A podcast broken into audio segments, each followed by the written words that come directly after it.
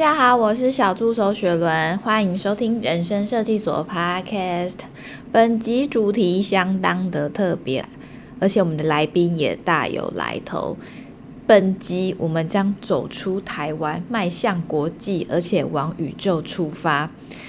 我们要去哪一个宇宙呢？不知道大家有没有听过元宇宙？那元宇宙它其实可以说是一个虚拟空间，那通常是借由虚拟实境，也就是大家常说的 VR，还有扩增实境，就是 AR 这种相关的数位技术所搭建出来的一种虚拟时空。那我们在元宇宙里面呢，也可以拥有像现实世界中的社会和经济的系统。而我们在现实世界中的个体也可以化身在元宇宙当中，听起来是不是非常的神秘，非常的酷？那元宇宙究竟是怎么一回事呢？它又如何影响我们的日常生活呢？本集节目呢，我们邀请到的 Sandbox 的联合创始人兼首席运营官 Sebastian，以及 Nspace 的 CEO Ethan，还有我们的人生设计所大家长木原协理，为大家探索元宇宙的奥妙。那接下来的时间就交给三位，带大家深入元宇宙。今天很高兴来到这个人生设计所的 Podcast。那我先自我介绍一下，我是 Ethan 刘成浩啊，我是一个创业家，是 Nspace 的 CEO，那同时也是畅销书呃 NFT 实战圣经的作者，同时也是一个 YouTuber。那很高兴今年可以帮呃星光人寿来设计这个 The Sandbox 的体验，他们是台湾第一个金融业可以进入元宇宙的企业。那今天我们也邀请到呃联合创办人就是 Sebastian 来到节目里面，那我们先请他自我介绍一下。Yes, of course. Uh, hello, hello. Um, so I'm the co-founder of the Sandbox, uh, as well as president of the Blockchain Game Alliance. The Sandbox is this uh, virtual world where anyone can make 3D content and all sorts of experiences without any uh, program programming knowledge, and uh, share those creation on a virtual land on the platform, where like other can access it with an avatar. 啊，我相信很多人都已经知道 The Sandbox，如果还不晓得的话呢，赶紧把握现在可以去体验一下星光人寿在 The Sandbox 上面发行的体验。那今天呢，我们也请一下这个呃我们的木原协理来介绍一下呃关于他自己在这个里面扮演的角色，还有这个星光为什么会想要进入元宇宙。呃，各位听众，终于跟大家听见面，要听到我的声音了。那我们今天是很高兴能够探讨这个主题，因为如同主持人刚刚说的，我们是台湾第一个进入元宇宙的一个金融业。事实上，大家知道保险这个行业哈，在年轻人的心中是一个非常 old school 的一个商品或行业。那我们一直极力要找一些新的方法来重新让年轻人来认识我们这个新的品牌。那我们就想到，哎，元宇宙或许是一个很好的一个方式。那适逢今年星光人寿是六十周年，成立六十周年，所以我们在元宇宙里面创建了一个台北的地标，就是我们星光的摩天大楼，让这样的一个具体的形象里面设计了非常多的一些游戏，当然富有保险的一些意涵，让民众能够透过这些游戏的闯关来重新认识星光。那也欢迎这个游戏已经上线了，那希望大家都能够去游玩，也来体验一下 Sandbox 一些有趣的地方。嗯。啊，我们在设计这个体验里面，其实有很多的想要把星光既有的元素置入进去。这保险里面其实有提到，他在星光的体验里面有感受到说，各种的保险啊，不只是对台湾的年轻人，可能对全球的年轻人、全球市场都能够发挥一些影响力跟知名度的拓展。那我觉得，其实我们自己在设计这个游戏的时候，我们就是被星光行销最严重的哈，我们就会想说，到底这些 IP 这些角色代表什么哦？星光大楼要怎么样去呈现？啊，比如说 The Sandbox 里面空间可能其实是很有限的，当然我们想要把整栋大楼都放进去啦，可是最后还是要选择适合的比例啊，然后设计适合的空间，还有很多不同的部门都会想要放进去，对不对？那我们在这时候沟通的时候，呃，协理可以帮我们分享一下，比如说你在这么多部门里面怎么样去协调？因为空间有限嘛，所以如何要去呈现说，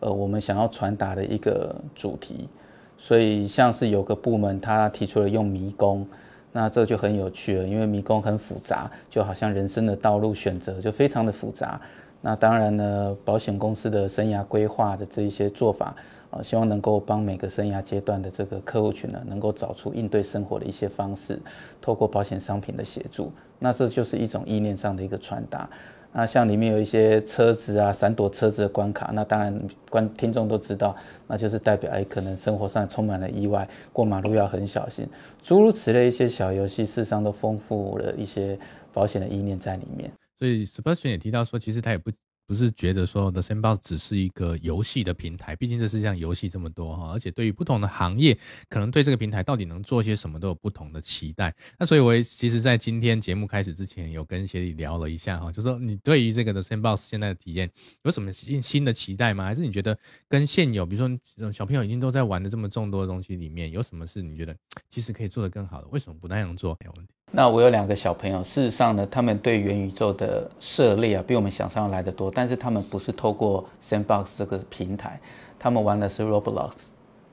那因为它第一个它有中文化，第二个它可以扮演的角色非常多样化。事实上，我们在制作这个星光元宇宙当中，我们认为它的建模的方式上是比 Roblox 要来得好的。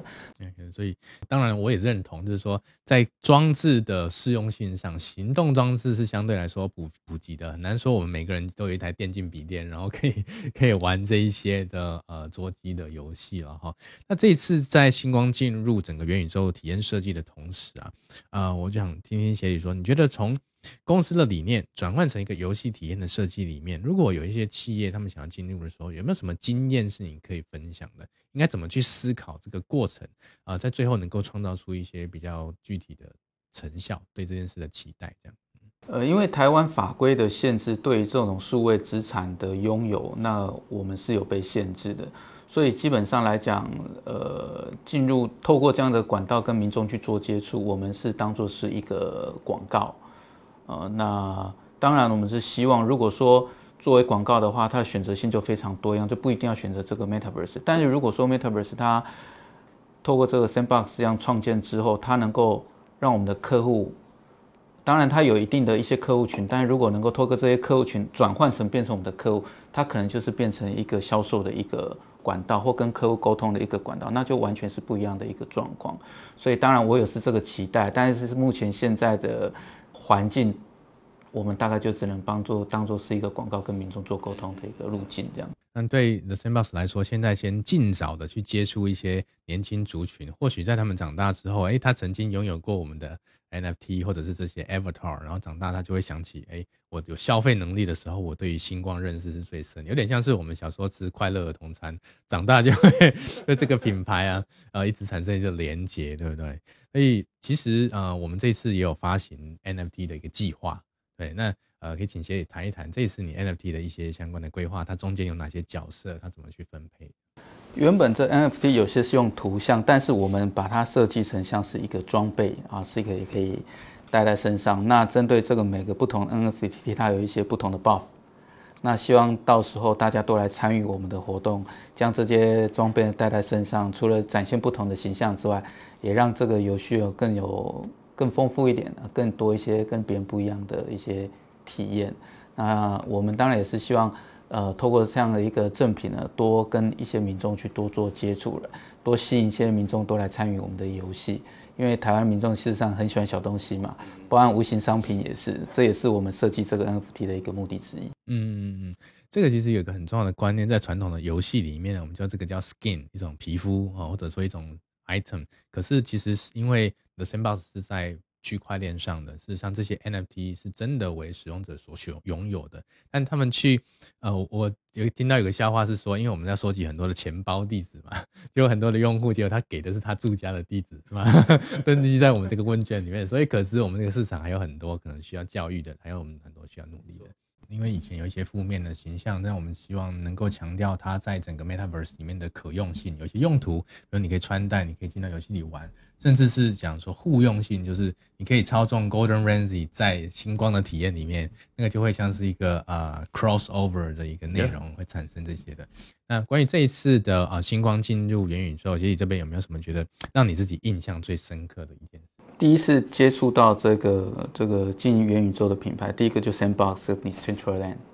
但是我们评估做之完，评估完之后，我会选择 Sandbox，是因为它的一些建模的一些工具跟应用的人它比较多，而且做出来的东西也比较美观。老实讲，我不知道会做这么漂亮。这是我觉得非常惊讶，所以我才会提出来，就是说，哎，其实它的模比 Roblox 好玩很多，为什么小孩子还是在玩 Roblox？这就是我的疑问。哦，所以这是我我一个很大的建议。当然，刚刚那个创办人讲的也很很有道理，就是说我们现在先掌握年轻人的心，先让他看到这个品牌，或许他长大之后。会有一天，他终于了解到，哎，我曾经看过这个品牌，我有印象，这就是我们要攻占的一个新战略嘛。那这个理由事实上也是我们说服长官要投资这一块的一个很大的原因之一，因为只有你投资年轻人看得到的东西，你才能够培养他们成为你未来的客户。对，The Sandbox 其实不希望自己只是个游戏平台，他希望可以赋能给更多不同的行业，比如说艺术行业、时尚的，甚至现在有金融保险，呃，其他各种各样的行业，到底在元宇宙里面可以创造出一些什么样的体验，然后能够利用这些 NFT 在实体世界可以有什么样的啊，想、呃、实际的功用，这些都是还在持续探索。但毕竟现在还是一个很新的时段了哈，所以大家可以多发挥想象力，想想看，哎，可不可以做这样，可不可以做那样，然后尽可能像。呃，The Smart 来提出来，说不定他们就会做。那今天呃，我们有呃，鞋里有没有什么想要许愿的？觉得想要在很短时间内或者下一步就可以看到，如果有这个功能，太好。我们好想在上面做生意。对，所以二零二四年其实有很多事即将发生。我们当然我自己最期待的是行动版，然后能够在手机上面去体验。我觉得这个对于 The Sandbox 进入大众主流会有一个很关重关键的作用。那其实创作者其实也是 The Sandbox 里面很重要的一个元素，就是要有人持续的去创作这一些内容，呃，无论是体验啊，或者是 Voxel Art 啊、NFT 啦，然后都是可以持续的去产出。不过这个需求怎么去带动，我觉得也是他们面临的一个很大的挑战。毕竟每一年我们有这么多的新的游戏或者新的元宇宙都在出现，呃，作为一个老牌的，虽然是现在最大的的呃元宇宙的体验，它怎么样能够持续创造新鲜感？然后大家愿意在上面花时间、花金钱消费，所以刚刚呃直播群里有提到说，我们可能也会对于很有贡献这些用户呢，然后提供一些 SAM 币的空投啊，或者一些虚拟资产的一些回馈啊，这个都是在 Web 三时代里面，你经营一个品牌、一个平台、一个社群，你可以去善用的一些工具。所以今天很高兴，我们可以呃利用这个呃台湾正是这个最多区块链活动的时间，请到 The 啊 The Sandbox 的 Co-founder Sebastian 到我们的节目，还有今天啊、我们今年是台湾第一个金融业踏入元宇宙的星光啊、来跟我们介绍一下他们的体验。那我们今天利用人生设计所的时间来啊、完成这样一个很。很有意义的，在今年的年尾，对于二零二四年做的一个全新的元宇宙的展望，也希望大家可以跟我们继续的一起参与整个在 Web3 的一个发展。OK，Thank you, Sebastian, for the join the show that uh, and share share yeah our vision for the next generation of the uh, metaverse. 好，那元宇宙不仅仅是游戏，现在更已经融入在我们的日常生活中了。那其实元宇宙它就像是一个包含各种虚拟体验的一个广阔的世界，我们也可以选择各种不同的活动来参与元宇宙。那星光人寿元宇宙到底要去哪里体验呢？我们星光人寿的元宇宙已经在十一月三十号正式发布在 The Sandbox 的官网上，大家都可以去玩玩看。那接下来呢，星光人寿会铸造 NFT，总共会有一千五百个，我们只要到人生设计所的官网填写表单就可以领取。那它是限量的，我们换完为止，所以请大家要好好把握机会。那我们今天也非常感谢 The Sandbox 的 Sebastian and Space 的 Ethan，以及我们人生设计所的牧原协理。以上呢，就是我们本集元宇宙的访谈座谈会。如果有任何相关的问题，欢迎留言私讯告诉我们。如果你有保险相关问题，也可以到人生设计所官网预约咨询。希望你会喜欢今天那么特别的内容。谢谢你的收听，我们下次见，拜拜。